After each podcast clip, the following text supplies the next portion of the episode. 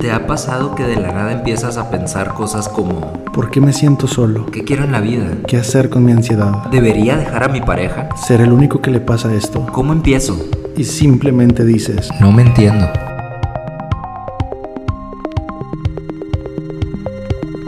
En No Me Entiendo. Yo, Gerardo Casasus, y aquí está conmigo Elías Ellis. Elías Ellis, ¿cómo estás, Gera? Todo excelente. Y hoy, a diferencia, es- yo creo que es el de todas las veces que hemos grabado que más ganas tengo de grabar. Órale. No significa que no tenía ganas las pasadas. ¿Pero por qué? Porque como que estoy de muy buen humor, no sé por qué. Ah, ok. Sí, como que desde la mañana te noté que traías como un mood muy interesante. Sí, quién sabe qué, qué me picó y ando con mucha buena vibra para grabar. y- Además, ahora ya tenemos una portada. Ajá. eh, la, no ha- que, la que están viendo es hoy salió. Hoy, hoy, la, ho- hoy la terminamos de diseñar y de crear. Es correcto. Y como que le decía a Gerardo que, o sea, es que grabamos, no sé, como seis episodios sin portada y sin nada, o sea, Ajá. sí sabiendo el nombre del podcast, pero ya al ponerle una identidad visual, Está como genial que, eso, ajá. como que dices, ay, güey, esto, Esto ya va en serio, ¿no? eh, Esto ya es real, ¿no? Qué padre. Y le tengo mucha fe a este podcast. Ojalá que pueda llegar lejos. Y hoy vamos a hablar de qué es lo más importante en la vida. ¿Qué es lo más importante en la vida? ¿Para Es- ti? Es una de las preguntas más fuertes para mí que existen, ¿no? O sea, ¿existe realmente lo que sea más importante? Y te voy a ser honesto, no sé qué es lo más importante, pero te voy a decir qué creo que es lo más importante para mí. ¿ok? Ujú. Para mí lo más importante es la, la paz o la tranquilidad interna. Mm, Yo creo que es lo que yo más valoro y lo que pongo como prioridad a la hora de mm, tomar una decisión. Por ejemplo, la paz, o estar en paz, estar en calma, estar tranquilo. Creo que lo valoro más que el, el amor y el dinero. No significa que no me gusta el dinero, me encanta y me, encanta el amor también. Pero si algo del amor o del dinero me van a robar la paz, sí digo, ah, caray, a ver. Sí. Pero fíjate que se me hace interesante cómo, o sea, dices, ok, la paz, ¿no? O sea, eso es lo más importante para ti, Gerardo. Paz interna, no, no como Sí. la paz del mundo, ¿ok? Sí, sí, sí, tu paz, de estar tranquilo, dijiste. Y, y luego dices, se me hace más importante que el amor y el dinero. O sea, pero me, me llama la atención porque usaste de referencia el amor y el dinero. Ah, porque siempre dicen eh, que el salud, dinero y amor, ¿no? Las tres Eh, cosas las más tres importantes. cosas Se me olvidó decir salud, no sé por qué. Ajá. Eh, se me fue de la mente, pero como que es universalmente lo que dicen, ¿no? Como que ah, el, el amor y el dinero son. Ujú, de que ujú. ser amado y tener dinero es lo que todos buscan. No sé, es como Ya. el cliché. Yo, pues, pre- o sea, si tengo el amor de mi vida y el, todo el dinero del mundo a cambio Sí. de que no voy a estar en paz, lo no rechazo. lo. Sí. Tú ok. también, ¿no? Eh, no sé, fíjate, no, yo creo que también, o sea, yo creo que también entre, híjole, no sé, es que, mira, lo voy a dejar, en no sé, Ajá. y creo que la conversación nos irá llevando otras cosas, porque de, de esto que dices de la paz, se me ocurren dos preguntas, Ok. y, y, y bueno, como quieras contestarlas, y tal vez en una ya se nos va todo el episodio. Ahora, ahora, esto ya me dio miedo. Es que la, la primera pregunta es, ¿cómo fregados Ajá. le haces o bueno, se me hace muy inconveniente Ajá. valorar tanto la paz en un mundo tan cambiante, güey, tan caótico. Ok.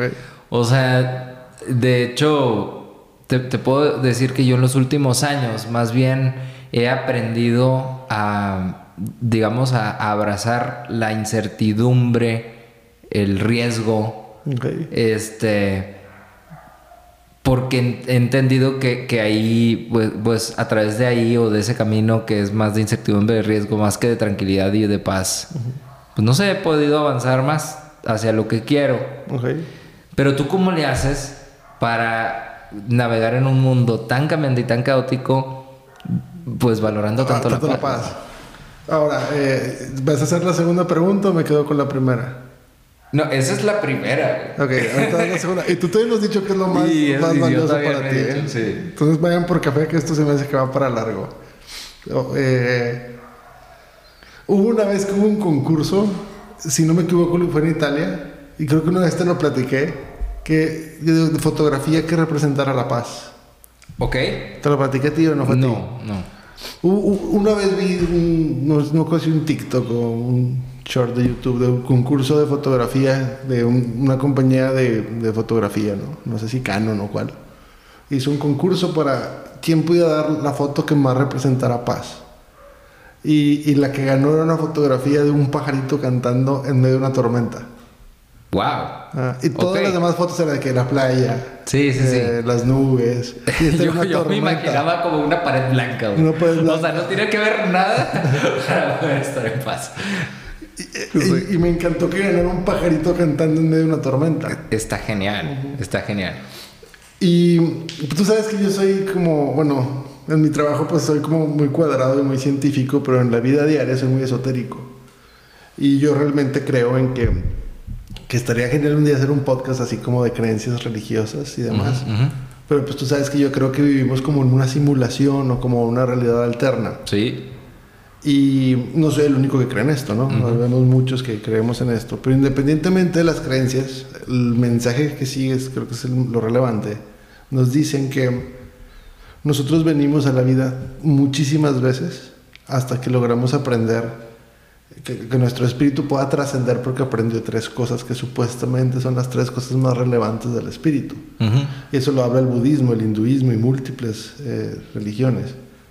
Y es, eh, una es amar incondicionalmente, una es estar feliz en soledad y la otra es eh, poder estar en paz independientemente de las circunstancias.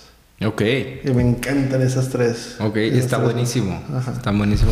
Y entonces supuestamente que si nuestro espíritu tiene que aprender esto, independientemente si creas en esto o no, es bonito como filosofía, ¿no? Ujú. Eh, si nuestro espíritu tiene que aprender estas tres virtudes, obviamente vamos a venir a un lugar en donde sea complicado conseguirlas. Sí. Y hay una analogía que un gran maestro mío que conocí en Tasco Guerrero me lo hizo una vez. Si analizas ir al gimnasio, es un lugar en donde tú vas a lastimar tu músculo. Y el músculo al repararse se vuelve más fuerte para que no sea lastimado la próxima vez que pase por lo mismo. Sí. Y le aumentas el peso para volverlo a lastimar. Me decía, más o menos así funciona la vida para el alma. Viene la tierra a ser lastimada para reconstruirse más fuerte y venimos a volver a lastimar, lastimar y lastimar. Me dice, lastimar no es algo tan grave como, como te imaginas, Ujú. sino simplemente para aprender a estar... Es por el aprendizaje, ¿no? Que recogemos. pues. Exactamente. Entonces, si tú vienes a una vida donde tienes que aprender a amar incondicionalmente, vas a ir a un lugar donde el amor es escaso. Ok, wow. Si tú vas a vienes a aprender a, a- a ser feliz en soledad, vamos a vivir un mundo donde necesitamos de gente para ser feliz. Ujú. Y obviamente, y aquí es para responder tu pregunta, si una de las virtudes es estar en paz independientemente de las circunstancias, vamos a vivir un mundo caótico. Sí, wow. Sí, y, y fíjate que, que, que ahora que lo planteas así y mencionas ese punto, de- desde que dijiste el tema del pajarito cantando en la tormenta, me cayó el 20. O sea, creo que yo, yo comulgo mucho con esa idea. Este, y, y- y sí, creo que se trata de eso. Y, y creo que más bien, este, te debí haber hecho la primera pregunta antes, ¿no? O, o bueno, la primera pregunta era, para ti, ¿qué, o sea, qué es paz o qué necesitas para estar en paz? Ok. Em, la definición científica de la paz es estar en un estado en donde el cuerpo no experimente ninguna alteración de la supervivencia. Así, así se define biológicamente, ¿no? Porque cualquier, en cualquier momento donde, donde tengas que reaccionar empezamos a generar ciertas hormonas que lo Sí. hemos hablado bastante Sí. y que tienes que reaccionar. Te lo voy a decir de una forma más tranquila. Yo creo que la paz o la tranquilidad es algo que uno lo puede definir. Es muy sencillo. ¿Ahorita estás tranquilo o no? Sí, Yo también. Así de simple, o sea, lo he simplificado a eso, ¿no? Entonces, ¿cómo le hago para poder estar tranquilo a pesar de que haya mucho caos, ¿no? Y, y- y entonces la, la respuesta es, pues, finalmente uno, uno lo puede percibir en el momento en el que está calmado o no. sí. Y te lo digo porque yo desde chiquito fui ansioso. A mí me diagnosticaron ansiedad cuando era niño, ¿no? Y yo me acuerdo que me decían que tenía ansiedad crónica. Y de niño, pues, oye, se hace hoy como que dices, ansiedad que voy a estar alterado y crónico que ya valió madre, lo voy a tener de por vida, ¿no? Ujú. Y cuando yo empecé a estudiar mucho sobre la ansiedad, porque ya me afectaba un poco en mi calidad de vida, y empiezo a entender cómo funciona, de qué se trata y que empiezo a tratarla. Ujú. Y de pronto estoy en calma, pues obviamente lo empecé a valorar mucho porque yo no sabía lo que era estar calmado, yo estaba en un constante estado alterado. Ya. Creo que eso me ha ayudado a distinguir cuando estoy alterado y cuando no. Sí. Fíjate que eh, escuchándote y con, con todo lo que se ha mencionado hasta ahorita, me quedé reflexionando también sobre mi propia como definición de paz. Y creo que la paz tiene que ver con algo que es como transversal. Ok. O sea, no, no, no tiene que ver necesariamente, según yo, y, y digo, tal vez les estoy diciendo algo totalmente fuera de la definición científica que acabas Aquí de dar. en este podcast es hablar tú y yo, que nada, sí. nada tiene que ser real. ajá. Pero a lo que voy es que yo veo la paz como que independientemente de la emoción que en el momento estés sintiendo, en el big picture puedo, Ajá. puedo decir que estoy en paz. O sea, tal vez ah, en este momento o, o- o hace rato me pude haber estresado por alguna situación, pero si yo me salgo tantito de esta emoción momentánea, en general en mi vida yo puedo decir que tengo paz. Correcto. ¿Sí me explico?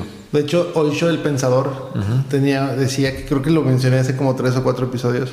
Decía él, el día que yo me di cuenta que yo no soy ni mi cuerpo ni mis pensamientos. En ese momento dejé de experimentar emociones negativas. Y le decía a uno de sus alumnos, o sea, entonces ya no sientes frustración o tristeza. Y dice, el cuerpo sí, pero yo no. Está buenísimo, sí. Sí, sí, Y dices, wow, o sea, Sí. entonces a lo mejor eh, Gerardo, o sea, se- este cuerpo, pues sí Ujú. experimenta frustración, o sea, estoy apoyando lo que dices, ¿eh? Sí, sí, sí. Miedos, estrés, pero yo no. Sí, o sea, como consciente de que eres más que tus pensamientos. O sea, eres una conciencia más profunda. Podríamos decir espiritual. Correcto. Más allá de, de la mente o el cuerpo que es más físico, más terrenal. Entonces, eh, el pajarito cantando en medio de la tormenta. Es buenísimo. sí. Fíjate, una vez con Hernán, mi hermano, me acuerdo bastante que se dejó venir un aguacero, pero un aguacero de esos que, Ujú. que pesa el agua. Y me acuerdo que sacamos dos sillas y nos pusimos en la banqueta de la casa. Todavía vivíamos con mi mamá. Ujú. Y estábamos sentados hablando, así como estamos tú y yo, pero bajo una, de, un- de una tempestad, ¿no? Ujú. Y lo que más nos divertía era ver los carros cuando pasaban, se los quedaban viendo, porque estábamos relajados. Sí. Como dices, porque hay dos personas relajadas. Ujú. Y me acuerdo que, sí o sea, siempre lo voy a recordar como un momento muy agradable. Y me acuerdo que dije, ojalá que, en ese entonces yo tendría unos, no sé, unos 15, 16 años. Y me acuerdo que dije, ojalá que nunca llegue una edad en donde yo pueda dejar de disfrutar esto. Porque yo veía mucho que la gente, en ese entonces decía la gente adulta, o sea, los de mi edad actual, Sí. se molestan mucho cuando empieza a llover. Sí. Eh, se encabronan, eh, de, ay, otra vez llover. Como que se arruinó el día. Ajá, ya no lloviendo". puedo ir al- a, a la tienda, ya no. Ujú. Decías, la lluvia es algo muy bonito, o sea, porque ¿en qué momento te deja de gustar? Ujú. Algo que me, me enorgullezco es que yo me emociona mucho la lluvia y me sigue gustando mojarme en la lluvia. Y creo que eso es como un simbolismo que yo siempre he tenido en, en mi mente. O sea, es algo que yo tengo bien arraigado para distinguir. Cuando yo estoy en paz, es cuando realmente puedo disfrutar de lo que normalmente es indisfrutable. Ujú. Sí. Y, y- y bueno, creo que el. Bueno, algo que, que yo re- estoy recordando, retomando a partir de lo que. de lo que estás diciendo es que la paz no viene de las circunstancias. O sea, la paz no, no, Ah, no. no viene. Así como tampoco el estrés. Correcto. O sea, porque el, o el miedo o cualquier otra emoción que podríamos decir que puede ser contraria a la paz, no viene de las circunstancias. No, la circunstancia pues yo no la puedo controlar. Entonces yo puedo estar en paz independientemente de las circunstancias, como bien decías.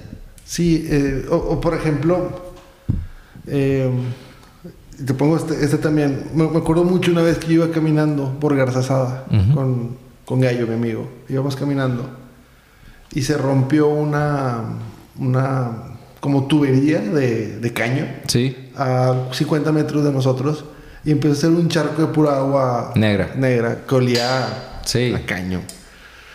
Y, y- y vimos cómo se reventó y se hizo ese charco mientras íbamos caminando, pero fue en la calle, nos seguimos caminando por la banqueta. Y justo en ese momento pasó rajamadero un camión. Madres. Y nos dio una ola de, De baño. de baño de agua con caca y nos dio demasiada risa porque era, sea, ¿cuáles son las probabilidades Sí. de que todo se rompa? Pues haga un charco, pasa un camión. Pues si te fijas, se volvió una anécdota actual, un, un evento tan desafortunado. Ujú. ¿En qué cambia? O sea, ¿qué es lo que hace que un evento tan terrible eh, se volvió algo, algo muy, muy divertido, ¿no? Ujú. Y, y creo que eso tiene mucho que ver, ¿no? Que es como desde la aceptación de, pues ya que, o sea, es como, ¿Desde dónde lo estás viendo? O sea, porque como hasta una sátira de la misma vida, ¿sabes? Esa pregunta que te hiciste de, o sea, tú te preguntaste cuáles son las probabilidades de que pase esto. Y es una pregunta muy chistosa. Ajá. Pero cualquier otra persona se puede haber preguntado, ¿por qué a mí? Y, y a mí también Oh, me pasa que ajá. situaciones y similares me, me tienen de mal humor tres días. No estoy hablando de que yo soy el que ya dominó la paz. ¿eh? No, no, no, pero Son como mis reflexiones. sí. De hecho, yo a ti te percibo como alguien que siempre está tranquilo. No sé si siempre estás tranquilo. Puedo decir que en la mayor parte de las ocasiones sí. O sea, eh, digamos que creo que me difícilmente me altero o exploto. Creo que te he visto alterado unas dos veces en siete años que voy a conocerte. Probablemente. Sí, no, no, no suelo como alterarme muy fácilmente. ¿Cómo controlas tú el caos? Bueno, tú no lo puedes controlar. ¿Cómo te controlas internamente en el caos? La verdad es que creo que es a través de, de haber entendido algunas cosas de un tiempo para acá. O sea, como uno es no, no querer responsabilizarme ni controlar lo que no puedo controlar. Entonces, creo que cuando de repente el caos de alguna manera me puede generar como algún tipo de, de estrés o, o lo que sea, pues solamente recuerdo como que hay cosas que yo no puedo controlar y, y ya. O sea, además, honestamente no es como que lo tenga que controlar, se pasa solo. sí, o sea, Lo digo, es lo que hemos estado hablando en estos últimos días y, y he estado recordando, pero es la verdad, o sea, es, creo que todo, todos los quienes nos escuchan se pueden identificar con eso, o sea, nunca... Este, una vez escuchaba a un- una persona en, en un video de internet que decía algo así como que los motivadores te dicen, no, es que cuando te caes tienes que levantarte. Y este decía, güey, yo nunca he visto a nadie que se caiga y se quede ahí tirado. o sea, no, o sea, todos se levantan. Ajá, sí, sí, o sea, es como, eh, te, te sientes triste, te sientes estresado, se te va a pasar. Ahora, no sé si sea un tema de personalidad, no sé si sea un tema de qué, pero yo suelo como automanejar mismo o lidiar yo mismo con mis propias emociones. O sea, esa es otra. Nu- nunca se las voy y se las aviento a alguien. Alguien. ¿Sí? Digo, habrá, habrá habido o habrá algunas ocasiones en donde sí. Sí, es cierto, tú nunca te quejas, ¿verdad? Pues la verdad yo creo que no. O sea, nunca te he visto no. quejándote así de que, ay, me duele no sé qué, ay, no sé qué. Y siempre, siempre tenemos un malestar por ahí. Sí, sí, o sea, y, y sí te puedo decir que, que puedo tener como malestares o inconformidades. Claro. Seres humanos. Casi todas las semanas o, o algo así, ¿no? Este. Incluso me acuerdo que cuando tenías, eh, bueno, hijos recién nacidos, iba a decir chiquitos, pero ustedes tenían chiquitos recién nacidos, que es no- normalmente donde todo el mundo se queja. Yo no me acuerdo haberte quejado, haberte oído quejarte de eso. Sí, no, es que, pues en algún momento entendí también eso, o sea, como que la queja. De hecho, lo hablábamos en uno de los episodios, o sea, como que. A mí me molesta o me irrita mucho escuchar la queja, pero pues por lo mismo de que yo no la practico, o sea, no, Claro. No, no es algo que, que- No, es que se me hace demasiado sin sentido quejarse. No sé. O sea, pero es el como- desahogo, El desahogo, sí. es como para no digo, tenerlo adentro, decir, chingados, me pasó esto, esto, esto. Fíjate que, que a veces sí, o sea, sí, de hecho yo eh, de repente sí busco hablar las cosas que traigo o las cosas que pienso, este, pero también escojo con quién, como que para que no suene a, a queja y, y también normalmente se lo cuento a gente que sé que no me va a querer aconsejar. Ok. O sea, como que gente que sé que, que, que me escucha sabiendo que es un desahogo. Ya incluso a veces le digo, te voy a decir esto solo por desahogo y son cosas que traigo en la cabeza. Es más, me acuerdo una vez que este, con una persona que tú también conoces, Ajá. estábamos, este, bueno, yo me había molestado por un tema de un pago que no había salido y ya Creo sabes, que ¿no? ya sé quién, Sí. Entonces, después de, de que cuadramos números y nos sentamos en una conversación muy civilizada, este, me paro y le digo, oye, te tengo que decir algo solo por desahogo. ¿Qué pasó? Tú hace dos semanas me dijiste que en dos semanas yo iba a tener mi pago. Entonces yo lo mínimo que espero es que cumplas tu palabra, cabrón. Pero fue desahogo. Ya, ya los acuerdos que hicimos, estoy bien con ellos. Pero te, te lo tenía, Tenía que que decir. sacar esto, ajá. y creo que hasta fue cómico. Claro. O sea, Ajá. como que es así, este, no sé. O sea, como que sé perfectamente cuándo me estoy desahogando y cuándo estoy arreglando un problema. Y, y, y ya, pues no sé, es algo que me ha funcionado y es algo que te puedo decir que, que la verdad no es como que ahorita me esfuerce mucho por hacer. O sea, simplemente no, creo que no es un chip que tenga instalado como el tema de la queja, el tema del el reclamo. O sea, no sé, como creo que en el fondo sé que nadie me debe nada. Ya. Este. Y, y ya, digo, no sé si, si, si en el fondo esto pueda tener tintes como de soberbia también. O sea, como decir, no, pues yo. A mí no me suena. Pero, este. O sea, no me suena que sea de soberbia. pues. No viene desde ahí, pues. O sea, yo te No, puedo decir te, conozco dentro, no. muy bien y no te me figuras para nada una persona soberbia, realmente. Cero. Pero que no, no, no te vas a escapar de aquí. Yo Ok. ya hablé de lo que para mí es más importante. Ok, ¿qué es más importante en la vida para mí? Ajá. Fíjate que. el amor y el dinero. El amor y el sí. No, solo el dinero. Solo el dinero. Que chingue su madre el amor. no, este. Fíjate que de un tiempo para acá hay dos cosas que yo, eh, como que conscientemente he dicho. eh, estos dos son como do- las dos cosas que más atesoro eh, en la vida, por así decirlo.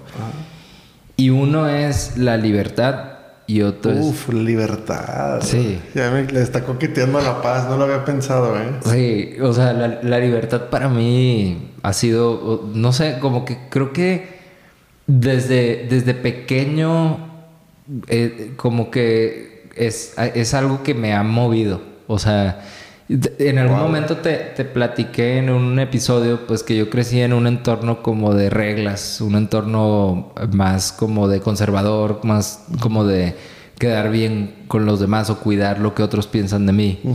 Y, y sí recuerdo ciertos episodios, aún de chiquito, donde yo cuestionaba mucho esas cosas. O sea, porque yo decía, no, es que yo, yo quiero otra cosa. Y ojo, no es como que, ah, me estaban enseñando a ser bueno y yo quería ser malo. O sea, no. Pero, pero simplemente como, como que sie- siempre el, el sentirme bajo una estructura de, de reglas a mí me, me- me- como que me, me genera, no sé, alergia, repulsión, ¿no? Sen- sentir que estoy controlado por un sistema. Qué loco porque me identifico tanto. O sea, realmente, escuchándote, hago obviamente autoanálisis. Ujú. Y gran parte de las decisiones más importantes que he tomado en mi vida las he tomado pensando en qué me va a dar más libertad. Ujú. No tanto en la paz, ¿eh? Sí, pa- para mí eso ha sido y, y yo también creo que, que así ha sido. Ahora, Pero dijiste que eran dos, ¿no? Sí. Libertad y... creatividad. Ah, creatividad. ¿Por qué? Porque creo que la creatividad da libertad. Ok, o sea, son mutuamente concluyentes ambas. So, para mí es como el huevo y la gallina. Son, o sea, para mí la creatividad, a través de la creatividad puedo crear mi libertad. Pero a través de la libertad, la, la liber- necesito libertad para crear también. ¿Sí Me acuerdo? O mucho una, como- una vez que vi, creo que también alguna vez lo hablé contigo, una entrevista de Bill Gates que decía que cuando vio un proceso en Microsoft completamente complicado, tedioso, tardado, Ujú. iba a las universidades y contrataba al más flojo de toda la carrera. Y le ponía un suficiente salario para que no pudiera rechazar la oferta. Ujú. Y lo ponía en el puesto de la actividad tediosa. Órale. Ah, porque era, iba a ser tanta su Flojera. su flojera que se iba a poner lo suficientemente creativo Para poder crear, un para crear una forma que solucionara el proceso. Wow, está buenísimo. Entonces, eh, desde la creatividad vamos buscando espacios para encontrar Sí. la libertad. Sí, ahora déjame eh, platicarte un poco como del entendimiento que he tenido de la libertad, primero. Este. Tal vez en, en- en- cuando empezó a surgir la idea de la libertad, o, o en mí, o sea, cuando empecé a pensar en eso, pues yo pensaba en un escenario en donde yo hacía lo que quería, en un escenario fuera de las reglas, por así decirlo, o de cualquier regla. Pero conforme he ido creciendo, o madurando, o entendiendo cosas, hu- hubo un momento donde llegué a un entendimiento de que la libertad también incluye ser libre de mí mismo. Ok. O sea, de porque Eso está heavy. es que yo también puedo tener ideas o vicios eh, o, o- o hábitos que no me ayuden y si yo no tengo la capacidad de salir de ellos o sobreponerme a ellos, entonces no estoy siendo libre. Porque, o sea, imagínate a alguien que dice, no, es que yo, no sé, o sea, eh, estoy destruyendo mi cuerpo de alguna manera, no sé, con, con alguna sustancia nociva. Este, pero pues yo como, pues uso mi libertad y yo como soy libre y soy un ser libre, pues yo hago lo que yo quiera con mi cuerpo. Pues sí, pero te estás dañando, ¿sí? Y, y- y muchas veces dices, no, pero pues en el momento que yo quiera lo dejo de hacer, pero no es cierto. No es cierto. ¿no? Entonces, para mí la libertad incluye Sí, el Como dominio el- y el autocontrol. Ajá, o sea, por el bien de lo que de, de lo que quiero en el fondo. O sea, por ejemplo, si en el fondo quiero un cuerpo saludable, pues yo para alcanzar esa libertad física necesito someter algunos instintos de querer comer comida chatarra. Claro. Entonces no es necesariamente siempre hacer lo que yo quiera, sino que las reglas las pongo yo. Claro. Este, ahora, hay un pasaje en la Biblia, tú sabes que yo soy creyente y que, este, hay un pasaje en la Biblia que dice, conocerán la verdad y la verdad los, Los hará libres. libres. Sí, es fellísimo ese pasaje. Sí, porque creo que sobre todo en los últimos años, creo que me, como que he me he acercado a esa parte, ¿no? O sea, y, y justo lo platicaba con alguien esta semana. Te, te voy a poner un ejemplo muy sencillo, sí. Y justo tiene que ver con esto del cuerpo y de bajar de peso y esas cosas, porque es, es- es un terreno que ya habíamos hablado aquí que Ajá. como que te conoces mucho cuando, cuando alguien emprende ese camino como de, de mejorar su salud, Es ¿no? un camino muy bonito. Sí. Pero a mí me pasó, no te voy a hacer el cuento largo, este, en el, hace como dos años y medio, em, yo traía esta intención de mejorar mi condición física, bajar de peso, etcétera, etcétera. El caso es que, pues sí, sí hacía cosas. O sea, sí salía a correr, corría tres, cuatro veces a la semana y corría de, de 3 a 5 kilómetros, a veces 6. Llegué a correr 11 kilómetros un día. Y dices, ah, bueno, pues alguien que anda corriendo 5 kilómetros, 4 kilómetros diarios, 3, 4 veces a la semana, por así decirlo, pues no estás tan mal. O sea, yo creo que no eres un corredor profesional, ¿verdad? pero yo creo que sí estás por encima del promedio. ¿no? Correcto. Entonces, este, pero no baja de peso. ¿Sí? No, no, no, no agarraba la condición que yo quería o no me veía como yo quería. ¿Y cómo andabas en alimento? Ahí está, ahí está la cosa, ¿no? O sea, no, no, no estaba poniendo atención a la parte de alimentación hasta que empecé a entender cómo funciona el sistema. O sea, y para mí ese es como la verdad. O sea, el- a ver, el cuerpo funciona así. Si quieres quemar grasa, mm, 80% tiene que ver con tu alimentación, 20% con el ejercicio. Además, correr es un ejercicio de baja intensidad y para quemar grasa se necesitan ejercicios de alta intensidad, como ejercicios de fuerza. Correcto. O si vas a correr, corre intervalos de alta intensidad, no corras largas distancias con baja intensidad, ¿sí? Entonces, cuando entendí la verdad, que es cómo funciona el cuerpo, y, y me alineé a eso, empecé a ver resultados.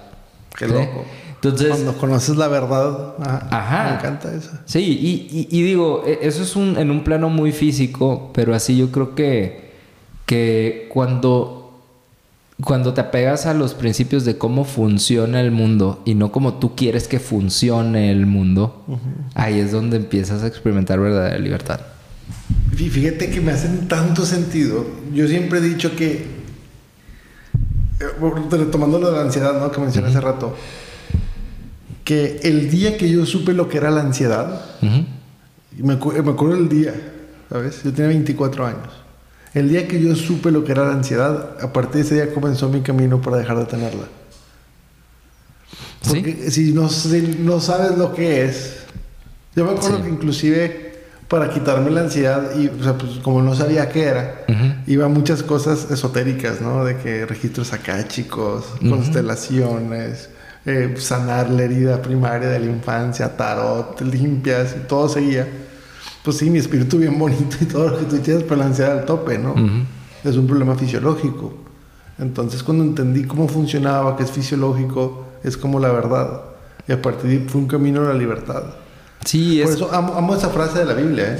Es de mis frases favoritas. Conoce Sí. la verdad y la verdad te hará libre. Sí, y, y- y para mí, o sea, la explicación, digamos, teológica que he encontrado a eso es, a ver, si Dios creó el mundo, estableció un funcionamiento perfecto de las cosas, en la medida en que yo entiendo cómo funcionan, cómo ya está establecido que funcionan las cosas, puedo fluir mejor con eso, ¿no? Y en algún momento teníamos un debate, este, y me acuerdo que, que llegamos a esa conclusión en donde decíamos, yo te decía, para mí la verdad es absoluta, ¿sí? Es una sola, hay, hay un orden perfecto que explica todo el funcionamiento de todo el mundo, ¿sí? Pero también creo que ningún hombre o mujer o dentro de, de toda la historia de la humanidad nunca la vamos a poder entender toda y nadie la va a conocer toda, ¿sí? Sí, sino que cada quien tiene acceso a ciertos pedazos de esa realidad o de esa verdad. y, y- y con esos pedazos de, de verdad a los que tenemos acceso durante nuestra vida, para mí con eso es con los, las, como los bloques que tenemos para construir nuestra vida. Qué loco. Entonces, eh, Me pues, encanta la analogía.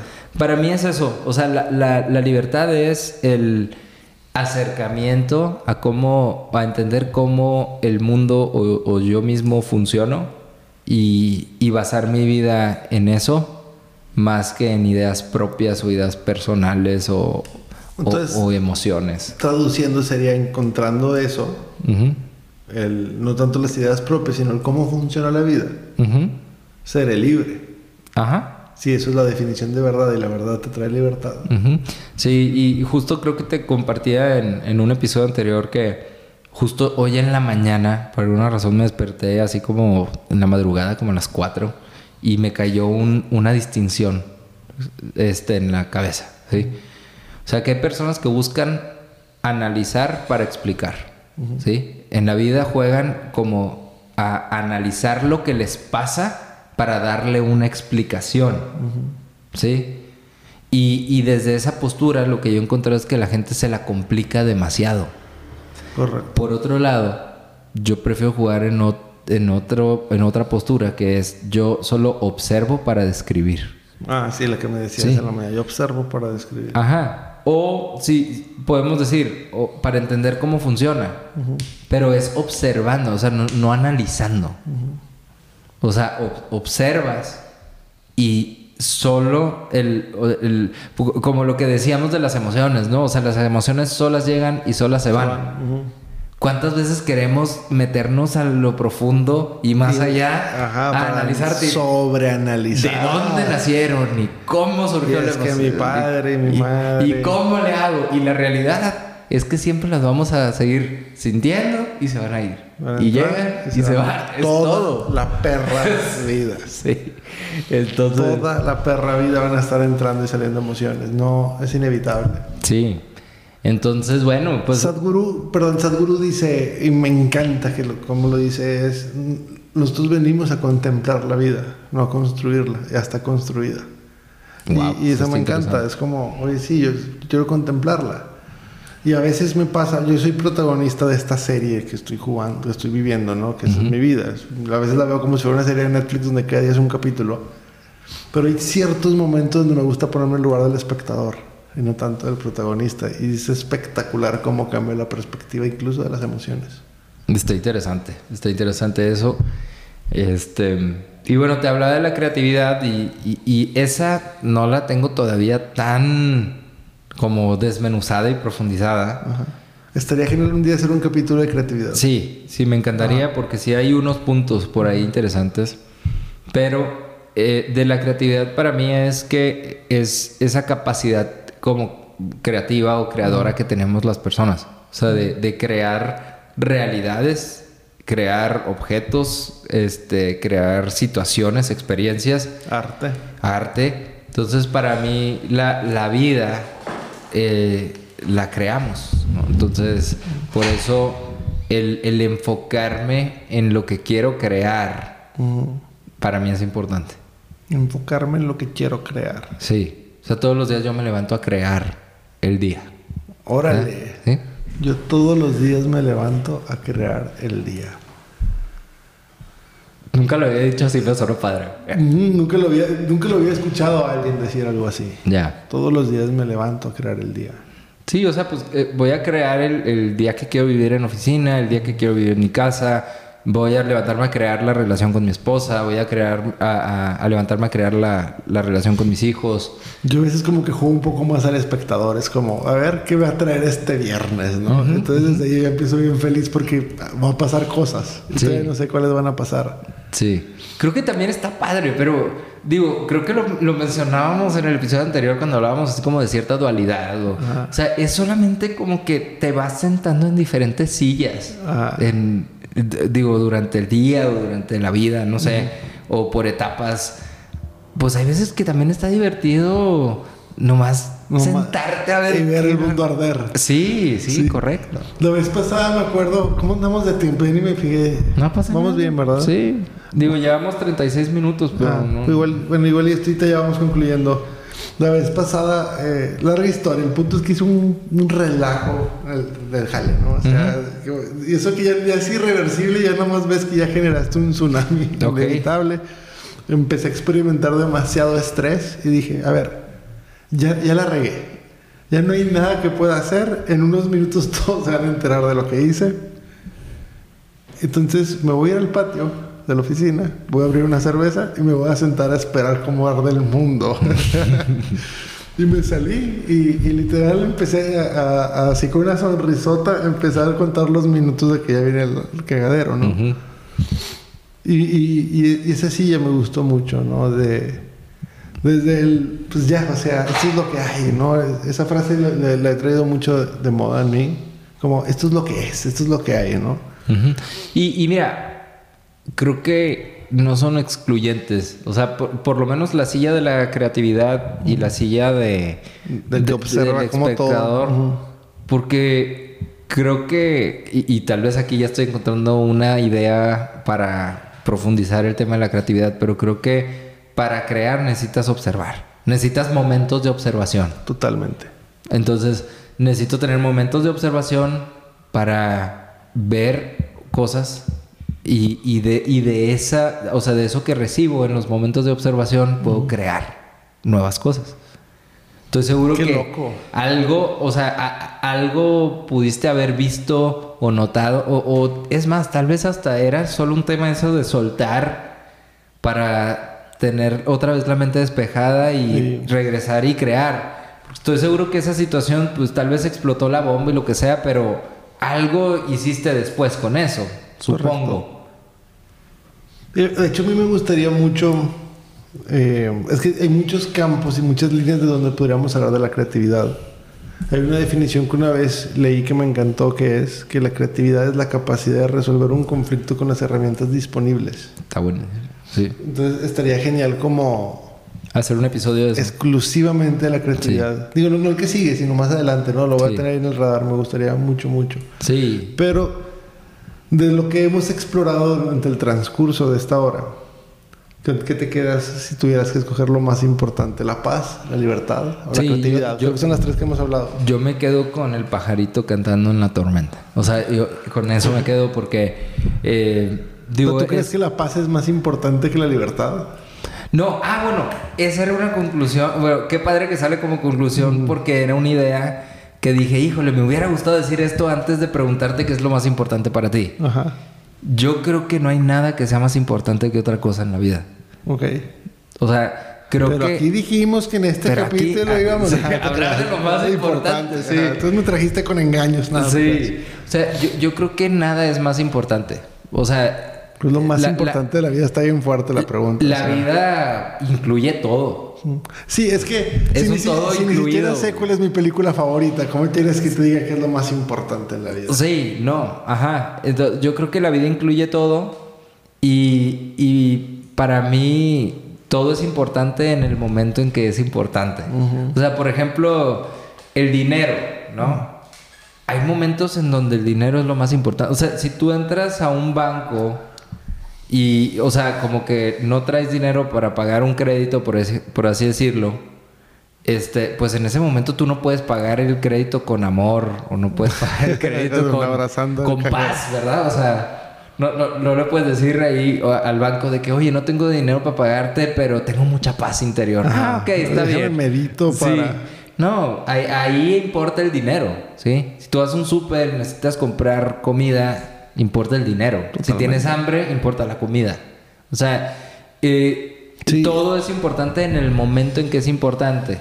Yo, sí- yo sí soy muy creyente de la idea del equilibrio, ¿no? Alguna vez te lo decía, es como para sobrevivir, si me voy a lo básico, yo necesito comer, tomar agua, descansar. Y na- lo único que me va a satisfacer el hambre es la comida. Entonces es muy absurdo si yo tengo hambre decirte, Elías, mira, ya tuve sexo con 30 personas, ya tomé 10 litros de agua y me dormí 12 horas y sigo con hambre. Vas a decir, pues que tienes que comer. Come. Ajá. Y, y para nosotros estar en un estado de bienestar, necesitamos satisfacer ciertas cosas económicas, espirituales, de amor, de familia, de relaciones sociales, profesionales.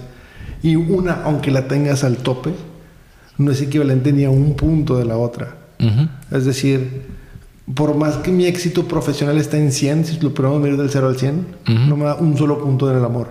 Sí, es correcto, es correcto. Ah, sí. Entonces, eh, se trata más, esa es mi opinión, ¿verdad? Se trata más del equilibrio de todas. Un poquito de todas genera muchísimo más bienestar que muchísimo de pocas. Sí, y fíjate que un, un entendimiento que tuve después de un proceso ahí de como terapia, mentoría, coaching, etcétera, un proceso que, que tuve ahí de acompañamiento con un mentor, al final me decía, es que creo que ya entendiste que siempre va a haber algo que atender y como que lo único que necesitas es saber identificar qué hay que atender en qué momento.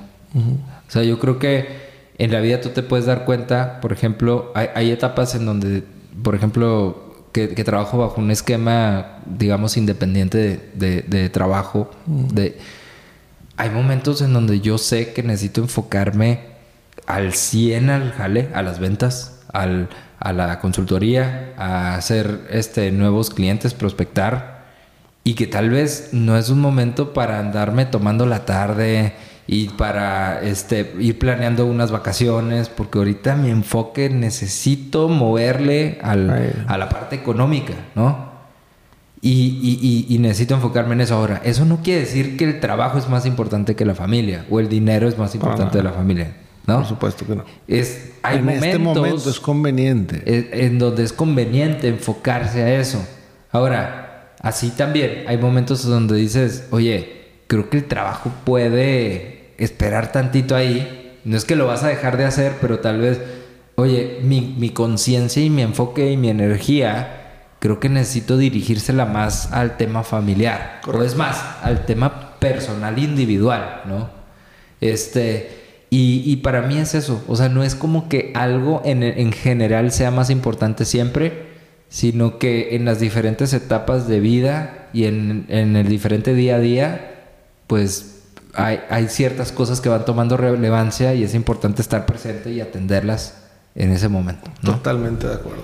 ¿Sabes cómo lo voy a concluir todo el, el episodio? Concluye, Con- por favor. Es que me llevo es soy el creador de mi día y cuando en la creación se viene la tormenta soy un pajarito que canta. Buenísimo. Muy bien. Me encantó muy bien. esa.